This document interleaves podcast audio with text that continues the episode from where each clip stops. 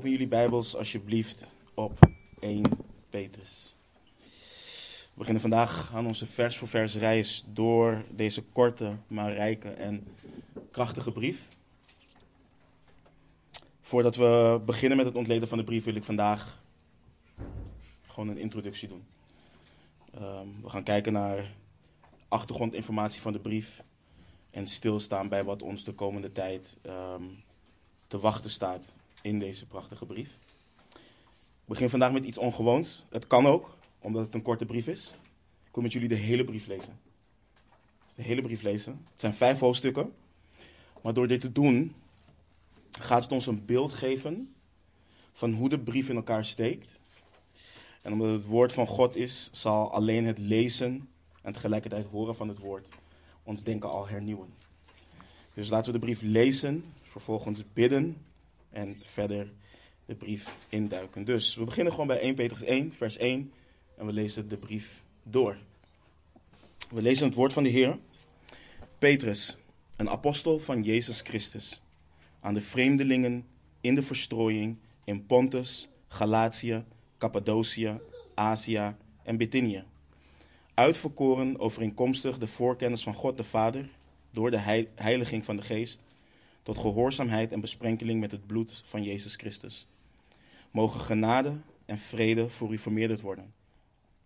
Geprezen zij de God en Vader van onze Heer Jezus Christus, die ons overeenkomstig zijn grote barmhartigheid opnieuw geboren deed worden tot een levende hoop, door de opstanding van Jezus Christus uit de doden, tot een onvergankelijke, onbevlekte en onverwelkbare erfenis die in de hemelen bewaard wordt voor u u wordt immers door de kracht van God bewaakt, door het geloof tot de zaligheid die gereed ligt om geopenbaard te worden in de laatste tijd.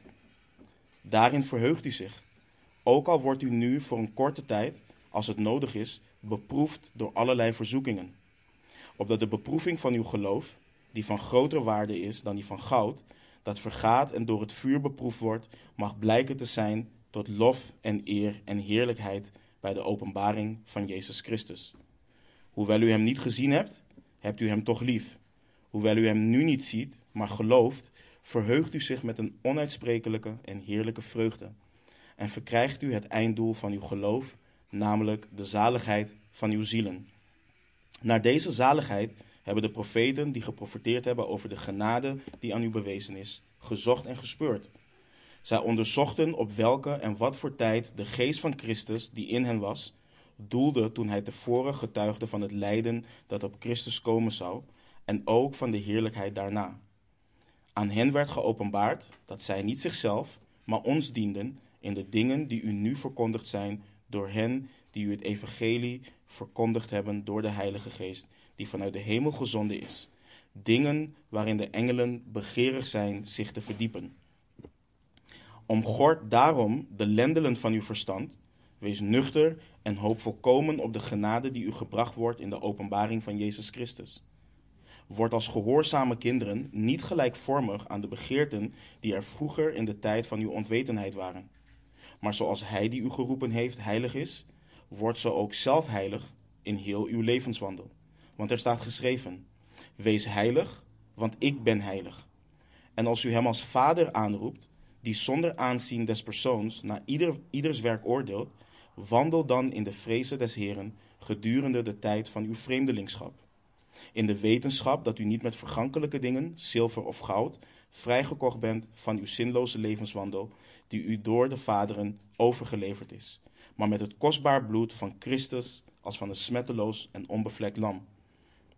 Hij is wel van tevoren gekend, voor de grondlegging van de wereld, maar in de laatste tijden geopenbaard omwille van u. Door hem gelooft u in God die hem opgewekt heeft uit de doden en hem heerlijkheid gegeven heeft, zodat uw geloof en hoop op God gericht zijn. Nu u dan uw zielen gereinigd hebt in de gehoorzaamheid aan de waarheid, door de geest tot ongeveinsde broederliefde, heb elkaar vurig lief uit een rein hart. U die opnieuw geboren bent, niet uit onvergankelijk, niet uit vergankelijk, maar uit onvergankelijk zaad door het levende en eeuwig blijvende woord van God. Want alle vlees is als gras, en al de heerlijkheid van de mens is als een bloem in het gras. Het gras is verdord en zijn bloem is afgevallen. Maar het woord van de Heere blijft tot in eeuwigheid. En dit is het woord dat onder u verkondigd is. Hoofdstuk 2. Leg dan af alle slechtheid, alle bedrog, huichelarij, afgunst en alle kwaadsprekerij. En verlang vurig als pasgeboren kinderen naar de zuivere melk van het woord, opdat u daardoor mag opgroeien. Indien u tenminste geproefd hebt dat de Heere goede tieren is. En kom naar hem toe, als naar een levende steen die wel door de mensen verworpen is, maar bij God uitverkoren en kostbaar. Dan wordt u ook zelf als levende stenen gebouwd tot een geestelijk huis, tot een heilig priesterschap, om geestelijke offers te brengen die God welgevallig zijn door Jezus Christus. Daarom staat er in de schrift: Zie, ik leg in Sion een hoeksteen die uitverkoren en kostbaar is, en wie in hem gelooft, zal niet beschaamd worden. Voor u dan, die gelooft, is hij kostbaar, maar voor de ongehoorzamen geldt.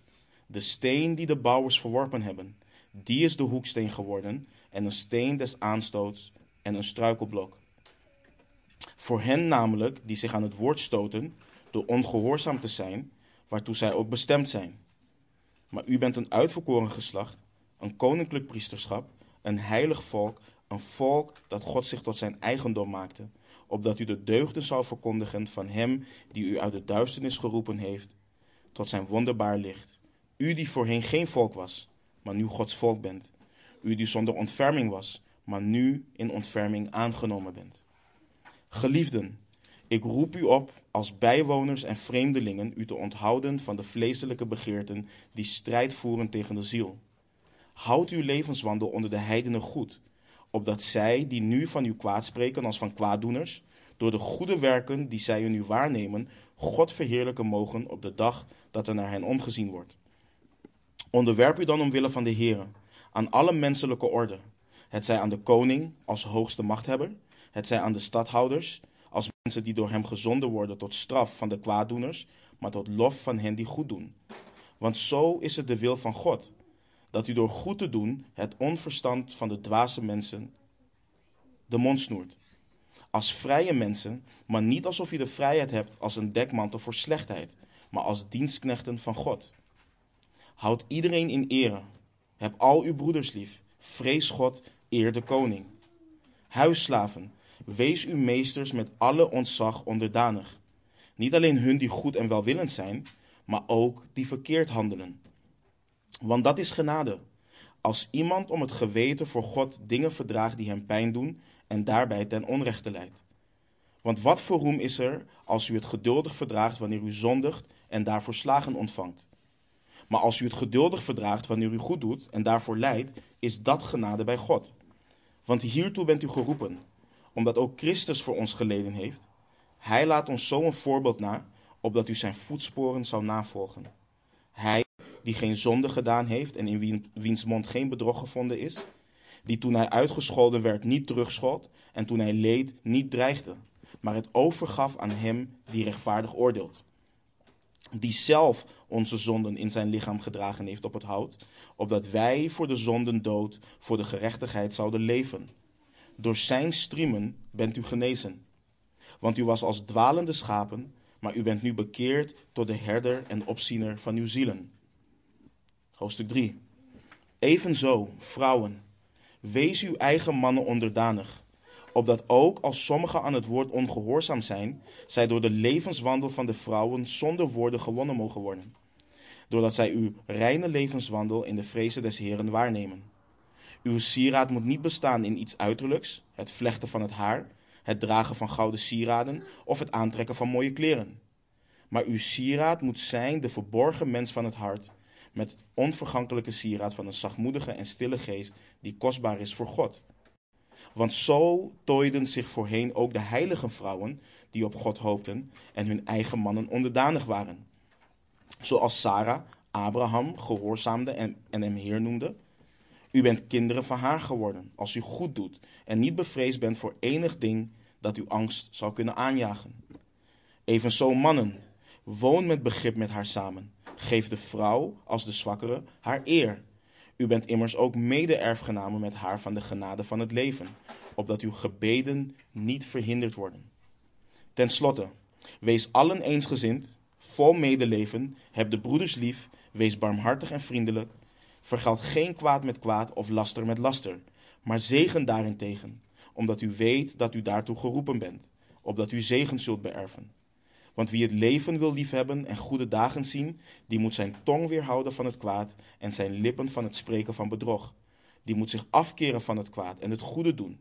Die moet vrede zoeken en die najagen. Want de ogen van de Heere rusten op de rechtvaardigen en zijn oren zijn gericht op hun gebed. Maar het aangezicht van de Heere is tegen hen die kwaad doen. En wie is het die u kwaad zal doen? Als u navolgers bent van het goede. Maar als u ook zou moeten lijden vanwege de gerechtigheid, dan bent u zalig. En wees niet bevreesd zoals zij bevreesd zijn. Laat u niet in verwarring brengen, maar heilig God, de Heere, in uw hart en wees altijd bereid tot verantwoording aan ieder die u rekenschap vraagt van de hoop die in u is, met zachtmoedigheid en ontzag. En heb een goed geweten, opdat in datgene waarin zij kwaad van u spreken, als van kwaaddoeners, zij beschaamd gemaakt worden die uw goede levenswandel in Christus belasteren. Want het is beter te lijden, als God dat wil, terwijl u goed doet, dan terwijl u kwaad doet. Want ook Christus heeft eenmaal voor de zonde geleden. Hij die rechtvaardig was voor onrechtvaardigen, opdat hij ons tot God zou brengen. Hij is, wel tot, hij is wel ter dood gebracht in het vlees, maar levend gemaakt door de geest, door wie hij ook, toen hij heen ging, aan de geesten in de gevangenis gepredikt heeft, namelijk aan hen die voorheen ongehoorzaam waren, toen God in zijn geduld nog eenmaal wachtte in de dagen van Noach, terwijl de ark gebouwd werd, waarin weinigen, waarin weinigen, dat is acht mensen, behouden werden door het water heen. Het tegenbeeld daarvan, de doop, behoudt nu ook ons. Maar niet als een verwijderen van het vuil van het lichaam, maar als vraag aan God van een goed geweten door de opstanding van Jezus Christus, die aan de rechterhand van God is, opgevaren naar de hemel, terwijl de engelen, machten en krachten hem onderworpen zijn. Hoofdstuk 4. Welnu, omdat Christus voor ons in het vlees geleden heeft, moet ook u zich wapenen met dezelfde gedachten. Wie in het vlees geleden heeft, is opgehouden met het dienen van de zonde. Om nu, in de tijd die ons nog overblijft in het vlees, niet meer naar de begeerte van mensen, maar naar de wil van God te leven. Want wij hebben de voorgaande tijd van ons leven lang genoeg de wil van de heidenen gedaan en gewandeld in uitingen van losbandigheid, begeerten, dronkenschap, zwelgpartijen, drinkgelagen en allerlei walgelijke afgoderij. Daarbij bevreemdt het hun dat u niet meeloopt in dezelfde uitbarsting van losbandigheid en zij belasteren u. Maar zij zullen rekenschap moeten afleggen aan hem die gereed staat om de levenden en de doden te oordelen. Want daartoe is aan de doden het evangelie verkondigd, opdat zij wel geoordeeld werden naar de mens in het vlees, maar ook zouden leven naar God in de geest. En het einde van alle dingen is nabij. Wees daarom bezonnen en nuchter in de gebeden. Maar heb voor alles vurige liefde voor elkaar, want de liefde zal een menigte van zonden bedekken. Wees gasvrij voor elkaar, zonder morren. Laat ieder de ander dienen met de genadegave zoals hij die ontvangen heeft, als goede beheerders van de veelsoortige genade van God. Als iemand spreekt, dan als iemand die de woorden van God spreekt. Als iemand dient, dan als iemand die dient uit de kracht die God schenkt, zodat God in alles verheerlijkt wordt door Jezus Christus. Hem komt de heerlijkheid en de kracht toe tot in alle eeuwigheid. Amen. Geliefden, laat de hitte van de verdrukking onder u, die tot uw beproeving dient, u niet bevreemden alsof u iets vreemds overkwam. Maar verblijd u naar de mate waarin u gemeenschap hebt aan het lijden van Christus, opdat u zich ook in de openbaring van zijn heerlijkheid mag verblijden en verheugen. Als u smaad wordt aangedaan om de naam van Christus, dan bent u zalig. Want de geest van de heerlijkheid en van God rust op u. Wat hem betreft wordt hij wel gelasterd, maar wat u betreft wordt hij verheerlijkt. Maar laat niemand van u lijden als een moordenaar of dief of kwaaddoener, of als iemand die zich met de zaken van iemand anders bemoeit. Als iemand echter als christen lijdt, laat hij zich daarvoor niet schamen, maar God in dit opzicht verheerlijken. Want nu is het de tijd dat, dat het oordeel begint bij het huis van God. En als het eerst bij ons begint, wat zal het einde zijn van hen die het evangelie van God ongehoorzaam zijn? En als de rechtvaardige nauwelijks zalig wordt, waar zal de goddeloze en de zondaar verschijnen? Daarom, laten ook zij die lijden naar de wil van God, hun zielen aan Hem als de getrouwe schepper toevertrouwen in het doen van het goede. Hoofdstuk 5. De ouderlingen onder u roep ik ertoe op, als mede-ouderling en getuige van het lijden van Christus en getuige van het lijden van Christus en deelgenoot van de heerlijkheid die geopenbaard zal worden. Hoed de kudde van God die bij u is en hou daar toezicht op. Niet gedwongen, maar vrijwillig. Niet uit winstbejag, maar bereidwillig. Ook niet als mensen die heerschappij voeren over het erfdeel van de Heer, maar als mensen die voorbeelden voor de kudde geworden zijn. En als de opperherder verschijnt, zult u de onverwelkbare krans van de heerlijkheid verkrijgen. Evenzo, jongeren, wees aan de ouderen onderdanig en wees, elkaar, wees allen elkaar onderdanig. Wees met nederigheid bekleed, want God keert zich tegen de hoogmoedigen, maar de nederigen geeft hij genade. Verneder u dan onder de krachtige hand van God, opdat hij u op zijn tijd verhoogt. Werp al uw zorgen op hem, want hij zorgt voor u. Wees nuchter en waakzaam, want uw tegenpartij, de duivel, gaat rond als een brullende leeuw op zoek naar wie hij zou kunnen verslinden. Bied weerstand aan hem, vast in het geloof, in de wetenschap dat hetzelfde lijden ook aan al uw broeders in de wereld opgelegd wordt. De God nu van alle genade die ons geroepen heeft tot zijn eeuwige heerlijkheid in Christus Jezus, hij zelf mogen u na een korte tijd van lijden toerusten, bevestigen, versterken en funderen. Hem zij de heerlijkheid en de kracht in alle eeuwigheid. Amen. Met de hulp van Silvanus, die voor u, naar ik meen, een trouwe broeder is, heb ik met weinig woorden geschreven, u aangespoord en betuigd dat dit de ware genade van God is waarin u staat. U groet de mede-uitverkoren gemeente die in Babylon is, en Marcus, mijn zoon. Groet elkaar met een kus van de liefde. Vrede zij u allen die in Christus Jezus bent. Amen. Wat een prachtige brief laten bidden. Vader, we danken u, Heer, dat uw woord goed is en dat uw woord heilig is. We danken u, Heer, dat u ons zult heiligen door dit woord heen, wat we zojuist gelezen hebben. We zien uit naar wat er voor ons ligt, naar wat u in een ieder van ons als individu wil doen, maar ook wat u in ons als gemeente samengevoegd wil doen, Heer. Heer, spreek tot ons, leid ons, heilig ons, bemoedig ons, bouw ons op. Doe wat u behaagt, Heer. En doe waarvan u weet dat uw kinderen dat nodig hebben. We houden van u. We danken u en bidden en vragen in de naam van Jezus Christus. Amen. Het prachtige van de schrift lezen met een nederig en met een onderworpen hart aan de Heer is dat in die staat, dus de nederige en onderworpen staat, het je geen ruimte biedt om zelf te definiëren wat er geschreven staat. Je kunt niet zelf bepalen wat iets betekent en je kunt niet zelf bepalen hoe iets toegepast moet worden. Het woord van God geeft ons die ruimte niet. Ons eigen hart wel. Ons eigen hart wel. Een hart niet volledig onderworpen aan de Heer is in staat om de prachtige waarheden die we zojuist hebben gelezen tot de meest afgrijzelijke en destructieve dogma's te maken die er bestaan. En let goed op wat ik zei. Een hart niet onderworpen aan de Heer. Waarom benadruk ik dit onderscheid? Want het woord van God is goed. Het is onfeilbaar. Het is als een warme en zachte kussen voor de vermoeide die dat nodig heeft. Als een warme deken en een troost voor de gebrokene van hart die dat nodig heeft. De goede correctie en vermaning voor de afgedwaalde en ongehoorzame. Het wapen voor de rechtvaardige. Maar nogmaals, destructief in de handen en in het hart van de hoogmoedige en onbekeerde.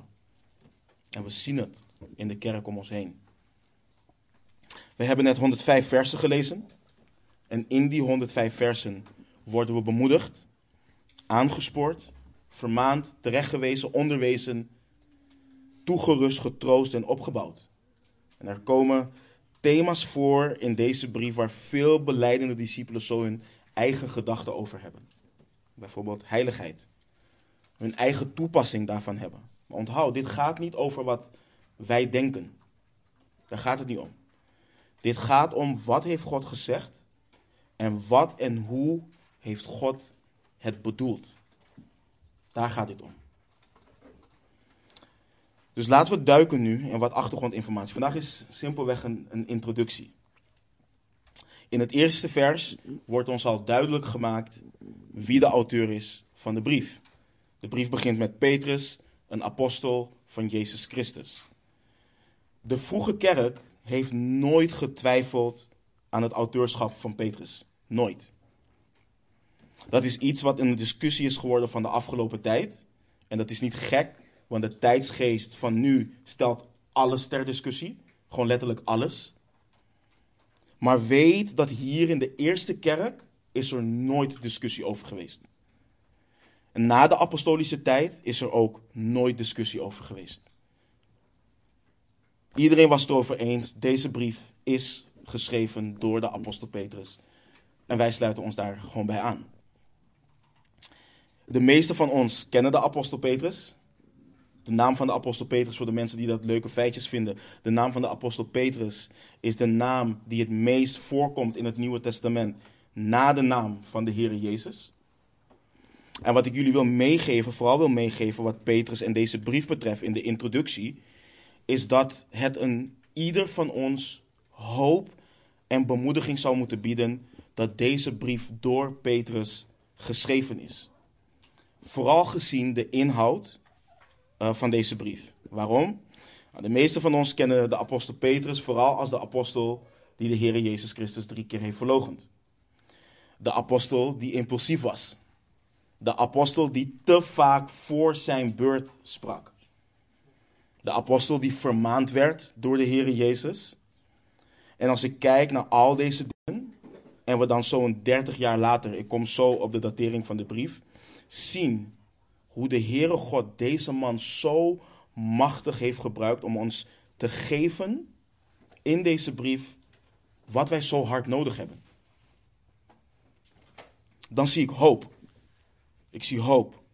Ik zie Gods genade, ik zie zijn kracht werkzaam in het leven van zijn kinderen. Ik zie waar we het bijvoorbeeld vorige week over hadden. Dat Petrus uitverkoren was, maar niet alleen dat, ertoe bestemd was om heen te gaan en vrucht te dragen en dat zijn vrucht zou blijven. Je ziet bijvoorbeeld de belofte van Johannes 15, vers 2. Elke rank die in mij geen vrucht draagt, neemt hij weg. En elke rank die vrucht draagt, reinigt hij, opdat zij meer vrucht draagt. Dat zien we in deze brief. Of Johannes 15, vers 4 en 5.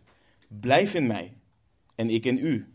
Zoals de rank geen vrucht kan dragen uit zichzelf, als zij niet in de wijnstok blijft, zo ook u niet, als u niet in mij blijft.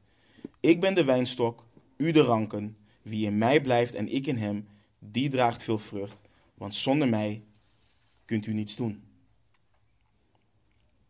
We zien in en door de brief het verhoorde gebed van onze Heer Jezus in Johannes 17, vers 17.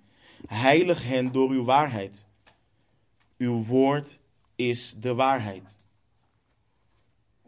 Waarom? Je leest dat de man die deze brief schreef, schreef niet dezelfde man is die we tegenkomen in de evangeliën. Het is niet dezelfde man. En dit biedt hoop voor jou en mij. Want wij mogen, en niet alleen mogen, wij moeten erop vertrouwen dat het heiligende werk wat we de Heer zien doen bij onze broeders en zusters in de schrift en in de geschiedenis van de kerk, Hij dat werk ook nu in ons doet. Hij doet dat werk ook nu in ons. En dat, dat moet ons doen denken dat we een barmhartige en genadige zaligmaker dienen. Bedenk weer, drie keer verlogende Petrus hem. Drie keer vroeg de Heer of Petrus van hem hield. En hij herstelde hem in ere. Wat een hoop. Wat een hoop en wat een vreugde Niet om welwillend te zondigen, niet om welwillend hem te verloochenen, maar om te weten dat wat hij zei waar is.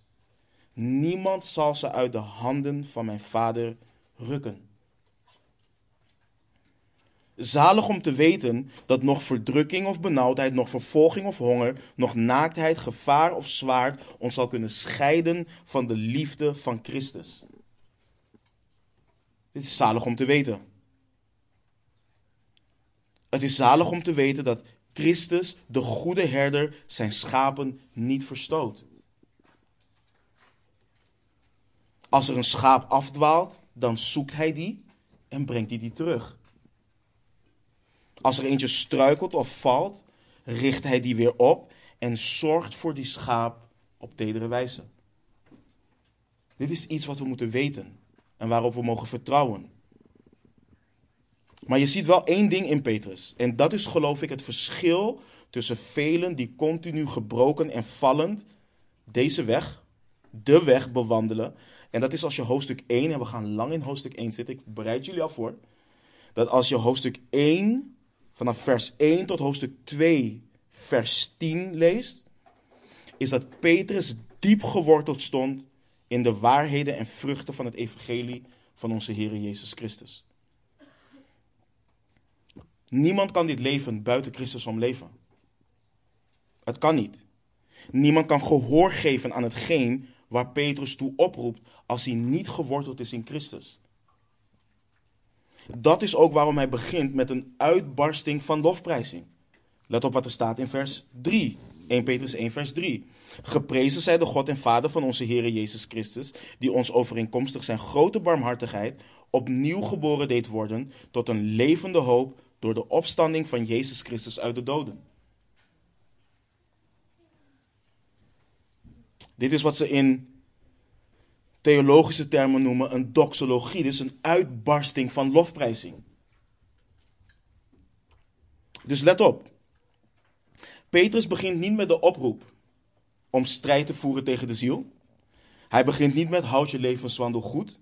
Hij begint niet met onderschik je of onderwerp je. Nee, hij barst los en hij prijst de Heere God. En hij gaat verder en dan legt hij hun uit wat hun identiteit is in en door Christus.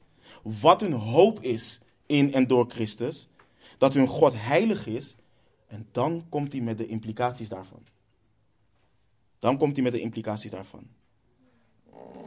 En broeders en zusters, iedere oproep, iedere aansporing, iedere vermaning in deze brief vloeit daaruit voort. Alles vloeit daaruit voort. En ik wil dat jullie dit grijpen en begrijpen, want dat is ook de basis, het fundament waarop wij, wij hier als gemeente, als broeders en zusters, elkaar dienen aan te sporen, elkaar dienen aan te moedigen, vermanen, terechtwijzen, troosten en opbouwen. En op basis daarvan, als wij zeggen te staan in hetgeen waarover Petrus schrijft, dienen we acht te slaan op de aansporing, bemoediging, vermaning, terechtwijzing en opbouwing die van een broeder en of zuster komt. Wanneer wij zoeken naar hoop te midden van onze uitdagingen, moeten we niet zelf definiëren en bepalen wat ons hoop geeft. Petrus roept ze niet op om te verhuizen door alle verdrukking en vervolging. Hij roept ze niet om, op om het zwaar te pakken en te strijden. Hij wijst hen op Christus. Hij wijst hen op God. In Hem ligt hun hoop. En dat is wat we moeten weten. De hoop ligt niet in het feit dat onze problemen weggenomen zouden worden. Onze hoop ligt in het feit dat we bewaakt worden door de kracht van de soevereine God. Dat is onze hoop. Dat Hij ons nooit laat vallen. Dat Hij ons niet als wezen heeft achtergelaten. Dat is onze hoop. Dus Petrus is de auteur van deze brief. Lezen Petrus is een apostel. Persoonlijk geroepen door de Heer Jezus Christus. Persoonlijk uitgezonden door de Heer Jezus Christus. Petrus was een van de twaalf. Paulus schrijft in Galaten 2, vers 9 dat onder andere Petrus een steunpilaar was van de kerk. Hiermee leert Paulus niet dat Petrus boven de anderen stond. Hiermee leert Paulus ook niet dat Petrus de eerste paus was. De Bijbel leert dat niet. Petrus was een steun voor de kerk. Hij was een van de leiders, net zoals de rest van de twaalf. En net zoals de rest van de mede-ouderlingen die hij zelf aanschrijft in 1 Petrus 5. Maar Petrus en de rest van de apostelen hadden een vorm van gezag als apostelen die we vandaag niet meer zien en die we niet hebben. Namelijk de openbaring van de schrift. Zoals de profeten dat hadden in het Oude Testament. Hoeveel zogenaamde apostelen vandaag de dag dat ook beweren, wanneer de plaats van Judas Iscariot um, ingevuld moet worden, dan lezen we ook waaraan dient die apostel te voldoen. Geen enkele apostel die zichzelf apostel vandaag noemt, voldoet aan die beschrijving. Niemand. Maar technisch gezien betekent het woord apostel in het Grieks een boodschapper, iemand die uitgezonden is. Iemand die uitgezonden is met de autoriteit van een ander om hem te vertegenwoordigen. Maar let wel, met de autoriteit van een ander. Niet met zijn eigen autoriteit. En iedere ware apostel die je ziet in de schrift heeft de autoriteit gehad van Christus om hem op een bijzondere manier te vertegenwoordigen. Maar ook toen, net zoals vandaag, waren er valse apostelen. Paulus schrijft over hen, 2 Korinthe 11, vers 13 tot en met 15. Want zulke lieden zijn valse apostelen, bedriegelijke arbeiders, die zich voordoen als apostelen van Christus. En geen wonder, want de Satan zelf doet zich voor als een engel van het licht. Het is dus niet bijzonders als ook zijn dienaars zich voordoen als dienaars van gerechtigheid. Hun einde zal zijn overeenkomstig hun werken. Zo zien, valse apostelen zijn dienaars van de Satan. Openbaring 2, vers 2. De Heer Jezus heeft het hier over. Ik ken uw werken, uw inspanning en uw volharding en weet dat u slechte mensen niet kunt verdragen. verdragen en dat u hen op de proef hebt gesteld die van, zichzelf, die van zichzelf zeggen dat zij apostelen zijn, maar het niet zijn. En dat, u, en dat hebt u ontdekt, dat ze leugenaars zijn.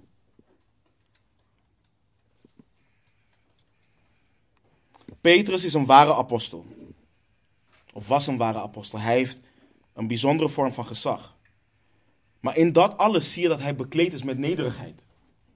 Hij is nederig. Hij stelt zichzelf niet boven anderen. We hebben het net gelezen, maar we lezen hem weer. Let op hoe hij zichzelf, hoe hij over zijn ouderlingschap schrijft. 1 Petrus 5, vers 1 tot en met 4. De ouderlingen onder u roep ik ertoe op. Als mede-ouderling en getuige van het lijden van Christus en deelgenoot van de heerlijkheid die geopenbaard zal worden. Hoe de kudde van God die bij u is. En hou daar toezicht op. Niet gedwongen, maar vrijwillig. Niet uit winstbejag, maar bereidwillig. Ook niet als mensen die heerschappij voeren over het erfdeel van de Heer, maar als mensen die voorbeelden voor de kudde geworden zijn. En als de opperherder verschijnt, zult u de onverwelkbare krans van de heerlijkheid verkrijgen. Petrus heeft een bijzondere vorm van gezag gekregen onder de heerschappij van de Heer Jezus Christus. Maar je ziet dat het onderwijs van de Heer over de laatste die de eerste zullen zijn, in de eerste de laatste, dat het echt wortel heeft gekregen in het hart van de apostel Petrus. Je ziet dat hij een dienaar is geworden. Dat hij een hart heeft van onderwerping en daartoe, daar ook toe aanspoort door de hele brief heen. Bedenk hoeveel hij heeft geleerd. De man die zijn heren wilde verdedigen tegen de autoriteiten, door erop los te slaan of zwaaien met een zwaard, diezelfde man schrijft in 1 Petrus 2, vers 13 en 14: Onderwerp u dan omwille van de heren aan alle menselijke orde. Het zij aan de koning als hoogste machthebber. Het zij aan de stadhouders als mensen die door hem gezonden worden tot straf van de kwaaddoeners, maar tot lof van hen die goed doen. Hij schrijft ook verderop: eer de koning. Iets waar we uitvoerig bij stilstaan. Iets wat christenen vandaag niet graag willen horen. En als we toch al zo graag praten over de uitdagingen van het Westen, laten we dan praten over echte uitdagingen. Zoals de houding die we hier in het Westen hebben geërfd. Om tegen alles en iedereen in opstand te komen. Want wij zijn het protesterende volk hier in het Westen. Wij zijn het protesterende volk. Maar Petrus leert ons, lees nog een keer. Onderwerp u dan omwille van de Heer aan alle menselijke orde. Het zij aan de koning als hoogste machthebber. Het zij aan de stadhouders als mensen die door hem gezonden worden tot straf van de kwaaddoeners, maar tot lof van hen die goed doen. Als jullie denken dat wij uitdagingen hebben met Rutte 4 of Rutte 5, als we de geschiedenis van de kerk gaan induiken, dan, gaan duiken, dan weet je niet wat je overkomt. Echt. Dit is een cupcake, wat ze in het Engels zeggen, waar wij in leven. Echt. Toen Petrus dit schreef, was hij nog niet gearresteerd. De kerkgeschiedenis leert ons dat hij gestorven is als martelaar. Hij is gestorven voor Christus, voor zijn geloof. De geschiedenis leert ons dat Petrus erop stond om omgekeerd gekruisigd te worden, omdat hij het zichzelf niet waardig achtte te sterven op dezelfde wijze als zijn Heer. De geschiedenis leert ons ook, als je de bronnen mag geloven, dat Petrus voor zijn eigen dood zijn vrouw zag sterven voor zijn ogen. De meeste van ons weten niet of staan er helemaal niet bij stil dat Petrus een vrouw had, omdat de katholieke kerk leert dat hij de eerste paus was. Maar zoals zowel Matthäus 8 als 1 Korinthe 9 leren ons dat hij een vrouw had. Ik wil citeren wat Clemens van Alexandrië, een leider uit de vroege kerk, schrijft over Petrus bij het sterven van zijn vrouw. Ik citeer. Dus hij citeert ook. Dus ik citeer een citatie. Laten we dat voorop stellen. Men zegt dat de gezegende Petrus, toen hij zijn vrouw naar de dood geleid zag worden, zich verheugde vanwege haar roeping en overbrenging naar huis en haar zeer bemoedigend en troostend toesprak, haar bij haar naam noemend. Herinner je de Heer. Zo was het huwelijk van de gezegenden en hun perfecte houding ten opzichte van hun diena, um, dierbaren. Einde citaat. Petrus was ongetwijfeld van binnen verscheurd door de dood van zijn vrouw. Maar wat het overtrof was de hoop in Christus en wetend dat ze veilig in de handen van de Here was. Kan je je voorstellen dat je ziet dat je vrouw op dat moment zal sterven?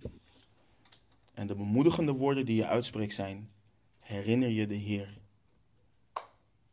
Herinner je de Heer. Dit wat Petrus ons geschreven heeft, wat we lezen in deze brief, dit leefde hij. Hij geloofde het. Dit zijn niet zomaar loze woorden. De man die Christus drie keer verlogend heeft, is zo gesterkt en bekrachtigd in zijn geloof dat hij nu anderen in de donkerste uren, in hun donkerste uren bemoedigt. De man die zei: Ik ken hem niet en zichzelf vervloekte, zegt op het moment dat hij zijn vrouw ziet sterven: Herinner je de Heer. Prijs de Heere God voor zo'n machtig werk. En laat dit je bemoedigen, want wij denken vaak: wat als dit mij zou overkomen? Wij weten niet hoe we op dat moment zouden handelen. Maar we hoeven onszelf ook niet te verdoemen daarvoor. Hetgeen wat we nu moeten doen is bidden dat God ons die kracht en die vrijmoedigheid en die volharding geeft. Dat wanneer we in zo'n situatie terecht zouden komen, dat we kunnen standhouden en dat we zullen volharden. Dus Petrus, een apostel van Jezus Christus. Wat betreft de datering van de brief, ook daar bestaat weer discussie over. En ook dat is weer nieuw. Als je alles goed onderzoekt, dan wijst het er uh, naar uit dat 1 Petrus tussen 60 à 65 na Christus is geschreven. Het is niet exact te zeggen, maar gezien de content en context van de brief, is dat de meest voor de hand liggende datering. Sommigen zeggen echt 65 na Christus en dat komt door 1 Petrus 4 vers 12, waar hij schrijft, Geliefden, laat de hitte van de verdrukking onder u, die tot uw beproeving dient, u niet bevreemden alsof u iets vreemds overkwam. Waarom dit vers? Dit vers, daar, ze zeggen dat dit doelt op de vervolging en verdrukking die is uitgebroken in het, jaar, in het jaar 64 na Christus in de maand juli. Nou, voor de mensen die een beetje geschiedenis kennen, of die het niet kennen, um, in juli 64 uh, um, brak er brand uit in Rome. Stond Rome in lichte laaien. Brand in Rome was niet ongewoon in die tijd. Maar wat dit ongewoon maakte was één, hoe lang het duurde en de schade wat het ook achtergelaten heeft in Rome. Maar waarom dan deze connectie met dit vers en de vervolging en de verdrukking? Nero, de Romeinse keizer, gaf de christenen de schuld van de brand, waardoor er lokaal enorme vervolging van christenen ontstond. Ook al geloofde niemand dat het de christenen waren en geloofden ze dat het Nero zelf was, moest iemand um, uh, de zondebok worden. En hoe makkelijk is het dan om een groep aan te wijzen waarvan mensen hun religie al heel vreemd vinden en hen dan te gaan vervolgen? Dus vandaar dat sommige mensen zeggen dat de hitte, dat dat verwijst naar de verdrukking die komt na de brand in Rome. Of je deze koppeling zo stellig kan maken, vind ik lastig, maar ik dacht, ik geef het jullie gewoon mee. Waarom schrijft Petrus deze brief? Wat is zijn doel? We lezen dat in 1 Petrus 5, vers 12. Je leest het door de hele brief heen. Maar in 1 Petrus 5, 12, of 12 en ik ben hem vergeten te zetten op het scherm. Uh, dus ga alsjeblieft in je Bijbel naar 1 Petrus 5, 12. Daar lezen we het volgende. Met de hulp van Silvanus, die voor u, naar ik meen, een trouwe broeder is, heb ik met weinig woorden geschreven, u aangespoord en betuigd dat dit de ware genade van God is waarin u staat. Dus waarom schrijft Petrus het? Nou, Eén, om hen aan te sporen. Hen aan te sporen heilig te wandelen. En aan te sporen nuchter te zijn. Waakzaam te zijn. Strijden tegen de begeerte van het vlees. Te volharden tijdens verdrukking en vervolging. Zich te onderwerpen aan iedere vorm van gezag, van menselijke orde. Maar ook wat we zien in het vers. Om te betuigen dat dit de ware genade van God is waarin ze staan. Hij herinnert hen eraan. En dat is ook iets wat wij moeten weten. Dat mogen wij niet vergeten. Ze mogen niet vergeten en ook niet denken dat wat hen overkomt een gebrek van Gods genade is. Nee, ze staan in de ware genade. Ze zijn uitverkoren. Ze zijn een heilig volk, een heilig priesterschap. Ze zijn kinderen van de Allerhoogste. En dat is ook wat wij moeten weten in momenten van verdrukking, in momenten van pijn, in momenten van, van verwarring of wat dan ook. We staan in de genade van God door onze Heer Jezus Christus. Niet omdat het fysiek gezien goed met ons gaat, maar omdat Hij ons uit duisternis heeft getrokken. Daarom staan we in de genade van God.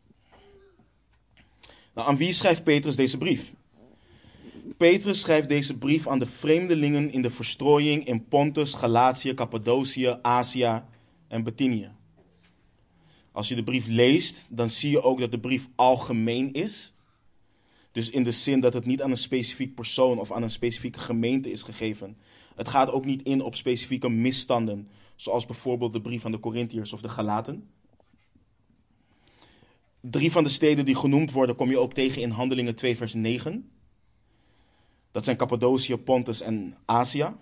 Bijbelgeleerden gaan ervan uit uh, dat dit christenen zijn, dat de christenen die in deze steden wonen, onder andere de christenen zijn die tot geloof zijn gekomen tijdens de vervulling van het Pinksterfeest.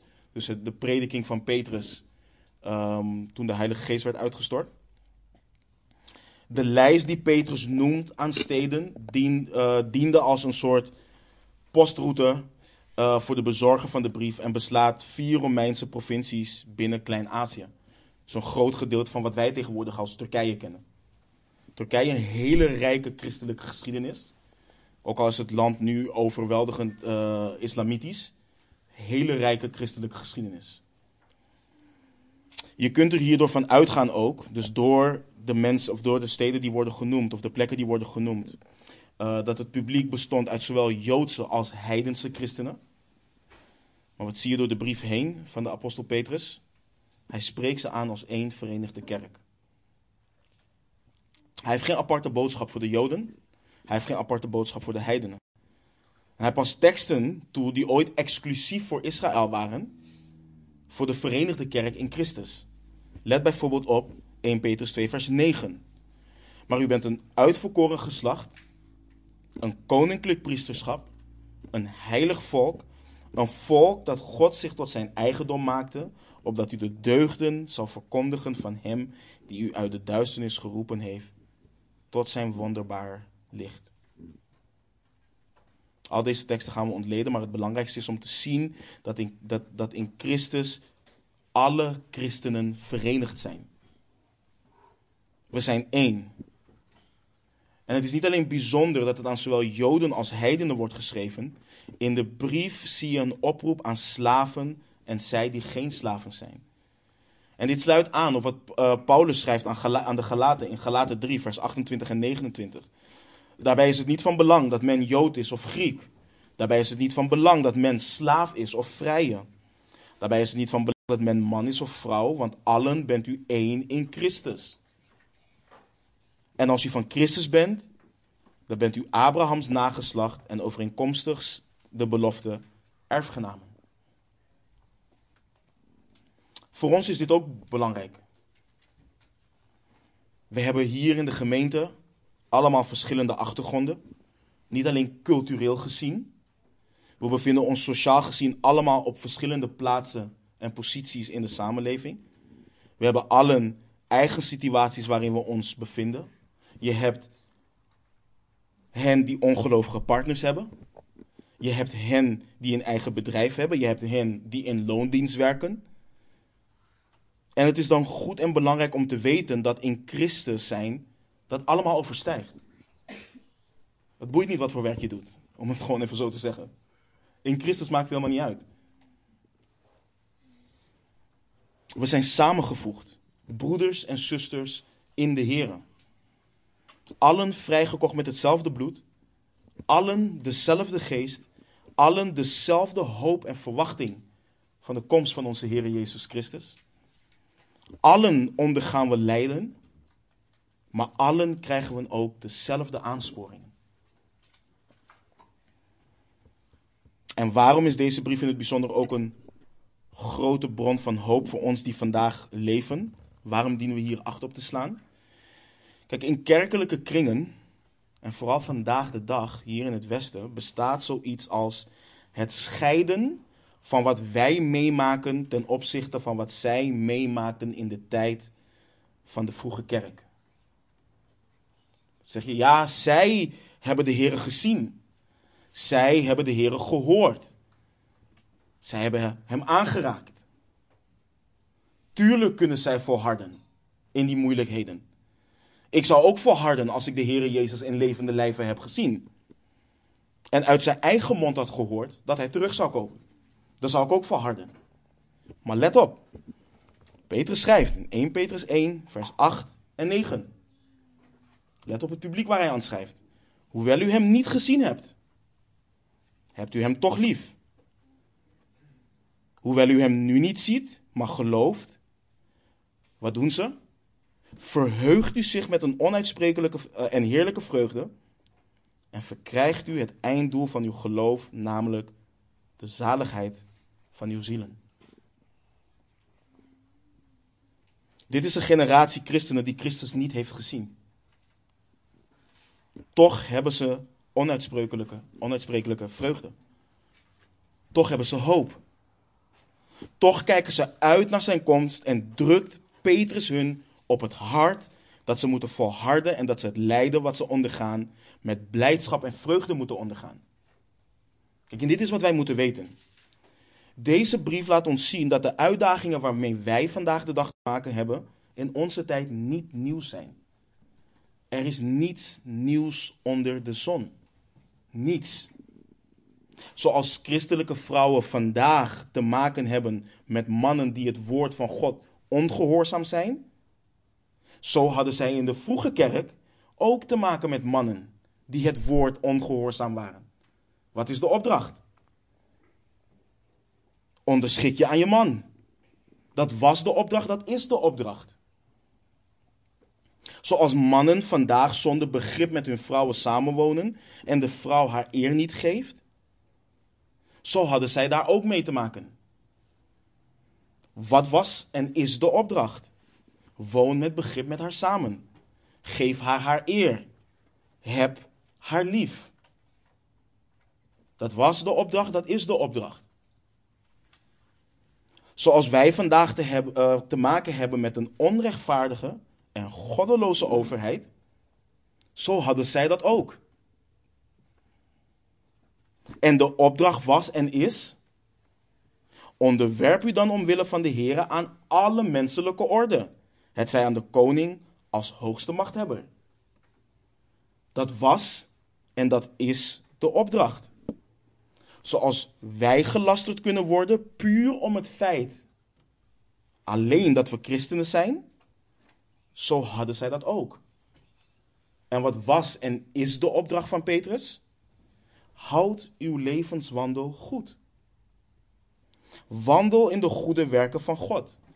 Leid als je onrecht wordt aangedaan. We zijn niet uniek. We zijn niet uniek. Onze situatie en onze tijd biedt geen ruimte om te kunnen zeggen: ja, maar zij. Of ja, maar wij. Of maar mijn situatie. Je kent mijn situatie niet. Je weet niet hoe verschrikkelijk het voor mij is. Nee, deze brief is relevant en toepasselijk voor alle discipelen van de Heer Jezus. Voor allemaal. Voor allemaal totdat Hij terugkomt. En allen, allen die christenen zijn, die dienen acht te slaan op wat hierin geschreven staat. Hoe noemt Petrus hen in Pontus, Galatië, Cappadocië, Azië en Bithynië? Hij noemt ze vreemdelingen. Later in de brief noemt hij hen bijwoners en vreemdelingen. We gaan dat volledig ontleden. Want dat is echt cruciaal. Want ook wij zijn bijwoners en vreemdelingen. En dit woord, dit duidt op mensen die vertoeven, dus die zich bevinden op een vreemde plek. Ze verblijven op een plek wat niet hun huis is. Het is een tijdelijke plek. Maar dat is het bijzondere van christenen.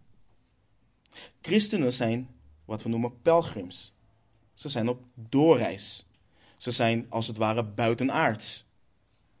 Maar ze hebben wel relatie en interactie met de wereld waar ze tijdelijk verblijven. Ze houden niet van de wereld. Ze zijn niet van de wereld. En ze zijn niet als de wereld. Maar ze zijn wel in de wereld. En Petrus bedoelt dus als het ware een buitenlander. En hij heeft het hier niet over etniciteit. Hij heeft het hier over ons burgerschap als bewoners van deze aarde. We hebben het hier ook uitgebreid over gehad bij, in Filippenzen. Wat schreef Paulus daar? Filippenzen 3, vers 20. Waar is ons burgerschap? Ons burgerschap is echter in de hemelen, waaruit wij ook de zaligmaker verwachten, namelijk de Heer Jezus Christus. Dit is ons burgerschap. Net als de Israëlieten die zich in de wildernis bevonden, onderweg naar het beloofde land. Zo zijn wij hier, we leven hier, maar we zijn op weg naar huis. We zingen het lied ook. We zijn bijna thuis. Het is ook zo. Onze identiteit is in Christus. We zijn vrijgekocht. We zijn gekocht door God met het kostbaar bloed van Christus als van een smetteloos en onbevlekt lam.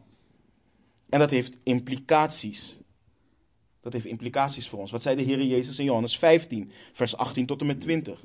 Als de wereld u haat, weet dat zij mij eerder dan u gehaat heeft. Als u van de wereld zou zijn, zou de wereld het hare lief hebben. Maar omdat u niet van de wereld bent, maar ik u uit de wereld heb uitverkoren, daarom haat de wereld u. Herinner u het woord dat ik u gezegd heb. Een dienaar is niet meer dan zijn heer. Als zij mij vervolgd hebben, zullen zij ook u vervolgen. Als zij mijn woord in acht genomen hebben, zullen zij ook het uwe in acht nemen. De wereld is Christus en christenen vijandig gezind. Dit is gewoon de realiteit. Maar houd dit in. Houd dit in dat iedere ongelovige zich vijandig zal uitlaten tegen een christen. Nee, dat houdt het niet in. Maar het houdt wel dit in. Iedere keer dat de ongelovige wereld wordt geconfronteerd met de waarheid en de standvastigheid van de discipelen van de Heer Jezus Christus in die waarheid, dan zal de wereld zich keren tegen christenen. Dit is een onomstotelijk feit. Vraag de meeste ongelovigen of ze moeite hebben met het feit dat je een christen bent en ze zullen, zullen, zullen zeggen nee. Wij leven en wij laten leven. Dat hoor je vaak in de wereld. Maar zeg tegen de ongelovigen dat jij gelooft dat het huwelijk tussen een man en een vrouw is. Zeg tegen de ongelovigen dat homoseksualiteit een zonde is. Dat abortus een zonde is. Dat je gelooft dat de Bijbel het woord van God is en dat dat de waarheid is. Niet een waarheid, de waarheid. Zeg dat Christus de enige weg tot zaligheid is. En dat zij zondaars zijn en dat als ze zich niet bekeren, voor eeuwig verloren zullen zijn en naar de hel gaan. Kijk wat er dan gebeurt. Kijk wat er gebeurt. Want van de wereld mag je beleiden een discipel te zijn, maar je mag er niet onwankelbaar in staan. We hebben hier allemaal spectrums. Oh, de islam mag daar staan. Je mag daar een boeddhist zijn. Je mag daar een hindoeïst zijn. Je mag daar een atheïst zijn. En je mag hier een christen zijn. Alles mag samen zijn. Maar als de christen opstaat en zegt: nee, nee, nee, nee, nee. Er is maar één naam onder de hemel gegeven waaronder, waardoor mensen zalig moeten worden. Dan heb je problemen. Dan heb je een probleem. En wanneer je het doet, dan zal vroeg of laat verdrukking en vervolging komen. Daarom schrijft Petrus ook: Het bevreemdt hen dat je niet meedoet in die uitbarstingen. In die, in die uitbarsting van losbandigheid. Het bevreemdt hen. Maar nu moeten we ook ergens voor waken. En gedurende onze reis door deze brief zullen we ook veel duiken in de paar eerste eeuwen van de kerk, om onder andere te zien wat het lijden was van onze broeders en zusters. Maar waar we voor moeten waken is de gedachte dat omdat je niet uit je huis gesleurd en gemarteld wordt voor je geloof, je blijkbaar een leven leidt waarin je Christus verlogent. Die gedachte bestaat veel onder christenen. Wacht even, ik word niet vervolgd. Ik word niet verdrukt. Ik word niet uit mijn huis gesleurd zoals er in de Bijbel staat. En uit die gedachte krijg je vandaag, of krijg je wat vaak heerst, maar dat is ook niet nieuw, dan krijg je wat we kennen als de monastiek, als kloosters, als mensen, als christenen die zich trekken uit de wereld in woestijnen en dat soort dingen gaan leven en het zichzelf zo moeilijk maken, want een christen die hoort geen comfort te hebben. Hij hoort geen gemak te ervaren.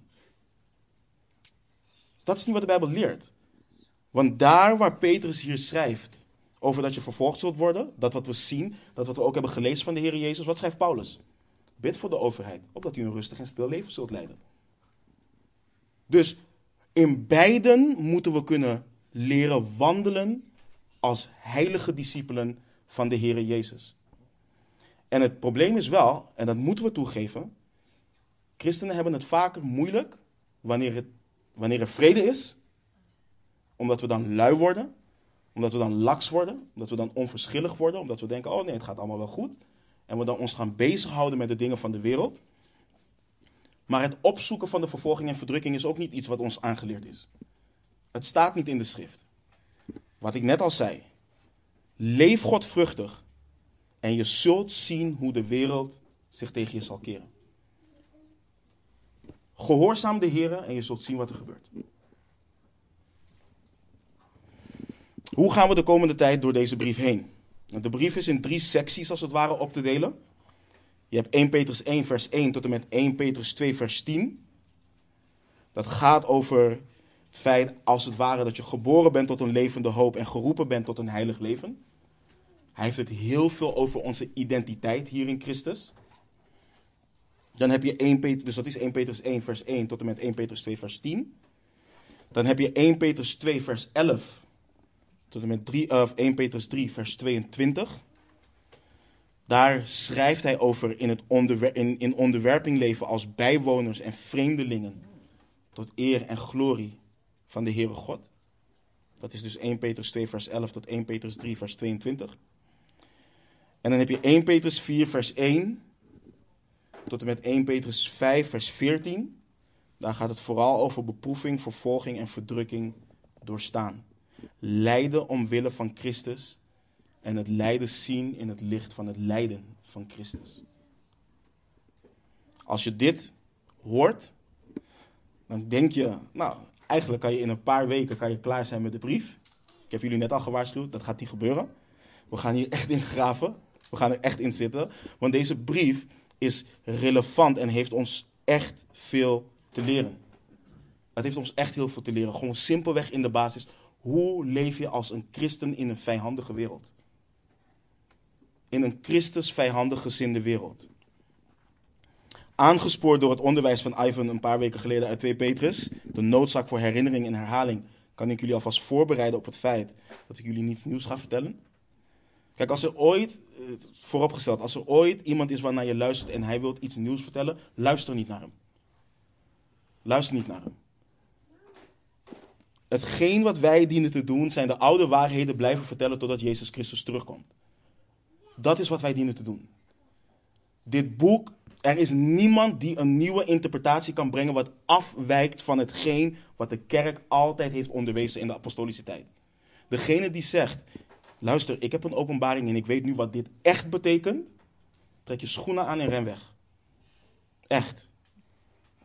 Maar, we gaan veel herhalen, want het is nodig. Want hoeveel van ons horen een dienst, waaronder ik zelf, en worden aangespoord tot iets in een dienst door het woord en vergeten het achteraf? Ik ook. Of doen, niet het, of doe het gewoon niet hetgeen waartoe we opgeroepen zijn. Ik ook. Dus we gaan veel herhalen, omdat het nodig is om geworteld te zijn in de waarheden die deze brief ons leert. Samenvattend. Wat leert Petrus samenvattend in deze brief? Ik net al zei, christenen leven in een vijandige wereld. Maar christenen zijn uitverkoren. Ze zijn opnieuw geboren tot een levende hoop. Christenen worden bewaakt door de kracht van de enige en waarachtige God die heilig is. Luister, 1 Petrus 1, vers 5. Markeer dat vers alsjeblieft. Markeer dat vers alsjeblieft. Je wordt bewaakt door de kracht van God. Je wordt bewaakt door de kracht van God. En omdat God heilig is, en de identiteit van een christen in Jezus is, kunnen en moeten christenen met hoop leven, in heiligheid wandelen en elkaar dienen en liefhebben gedurende hun vreemdelingenschap hier op aarde. Dit alles terwijl ze de zekere komst van de Heere Jezus Christus verwachten. Dat is de boodschap die zich ontvouwt op prachtige wijze in deze brief. Ik wil afsluiten met het volgende. Ik zei al, het is een, het is een introductie. Ehm, ik weet niet waarin ieder van jullie persoonlijk doorheen gaat. Deze brief biedt namelijk niet alleen genade om vol te houden, trouw te leven en stand te houden wanneer je expliciet vervolgd en verdrukt wordt. Het geeft juist hoop in alle tijden van moeilijkheden waarmee we geconfronteerd worden. Wanneer we een dierbare verliezen, dan kunnen we het gevoel hebben dat God ons heeft losgelaten. Dat je helemaal alleen op de wereld bent. Wanneer mensen zich tegen je keren, dan kun je het idee hebben dat je helemaal alleen bent. Wanneer je als alleenstaande door het leven moet gaan, dan kun je denken dat je niet compleet bent. Wanneer je te maken hebt met kinderen die niet luisteren en die, moeilijk, die, die, die het je moeilijk maken, dan kun je denken, waar is God? Wanneer het moeilijk gaat in je huwelijk, dan kun je denken, waar is de Heer? Wanneer je geconfronteerd wordt met ziekte, heeft God me losgelaten? Wanneer je wordt geconfronteerd met financiële problemen of uitdagingen, waar is de Heere God? Dus dit biedt niet alleen hoop in de context van vervolging en verdrukking. Ik zei jullie net al, je wordt bewaakt door de kracht van God. Hij is met ons waar we ook doorheen gaan. Waar we ook doorheen gaan. In je donkerste, in je laagste momenten en perioden. Hij is er. Wat wij dienen te doen, is te rennen naar onze goede herder. Dat is wat wij dienen te doen. Hij is er. De God die ons uitverkoren heeft en ons op, opnieuw geboren deed worden, die God bewaakt ons. Zijn kracht bewaakt ons en hij heeft ons immense hoop en zekerheid gegeven in zijn zoon. Blijf je ogen op hem richten, onderschik je aan hem, want in Christus, of je nou door moeilijkheden gaat of niet, in Christus sta je in de ware genade van God.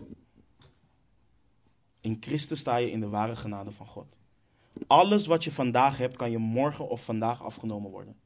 Maar niets of niemand kan jou de genade van God afnemen. Niets of niemand. Werp al je zorgen op Hem, want Hij zorgt voor je. Ik wil afsluiten met 1 Petrus 5, vers 10 en 11. De God nu van alle genade, die ons geroepen heeft tot zijn eeuwige heerlijkheid in Christus Jezus. Weet jullie nog wat Paulus schrijft in Romeinen? Allen hebben gezondigd en missen de heerlijkheid van God. En let op wat hij schrijft. De God nu van alle genade die ons geroepen heeft tot zijn eeuwige heerlijkheid in Christus Jezus. Hij zelf mogen u, na een korte tijd van lijden, toerusten, bevestigen, versterken en funderen. Hem zij de heerlijkheid en de kracht in alle eeuwigheid. Gods mensen zeiden, amen. Laten we bidden. Vader, we danken u, Heer. We danken u dat we vandaag konden starten in deze brief. Dat we hebben kunnen duiken in achtergrondinformatie. Dat we gewoon hebben kunnen zien hoe uw hand zo actief is en zo leidend is geweest in het schrijven van deze brief.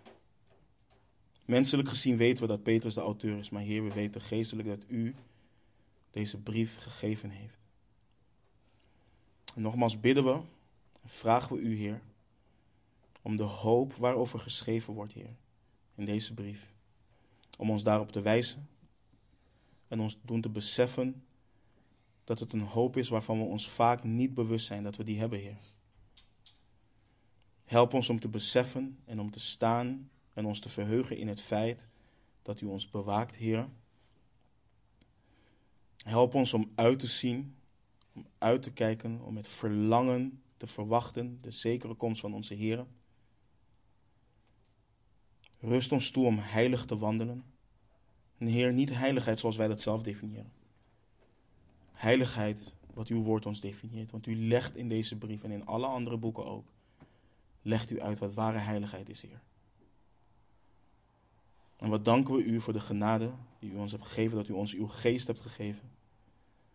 En dat we deze woorden niet alleen kunnen horen, maar onder leiding en onderwerping van uw geest ook daders kunnen zijn van het woord wat u ons hebt gegeven, Heer. Mogen u ons als individuen bemoedigen, toerusten, opbouwen, versterken, funderen, maar ook zo als gemeente samen, Heer. Mogen het zo zijn dat het licht van Christus mag schijnen en mag voortgaan in deze stad en in de steden eromheen. En op iedere plek waar we als individuen, maar ook als gemeente samenkomen, Heer. Dat niemand van ons kan spreken Dat niemand van ons kan, kan kwaadspreken als van kwaaddoeners. Maar dat als we lijden, Heer, dat we lijden als hen die goed doen en heilig leven. We houden van u en we danken u. U komt alle eer en alle lofprijs en alle aanbidding toe, Heer. In Jezus' naam. Amen.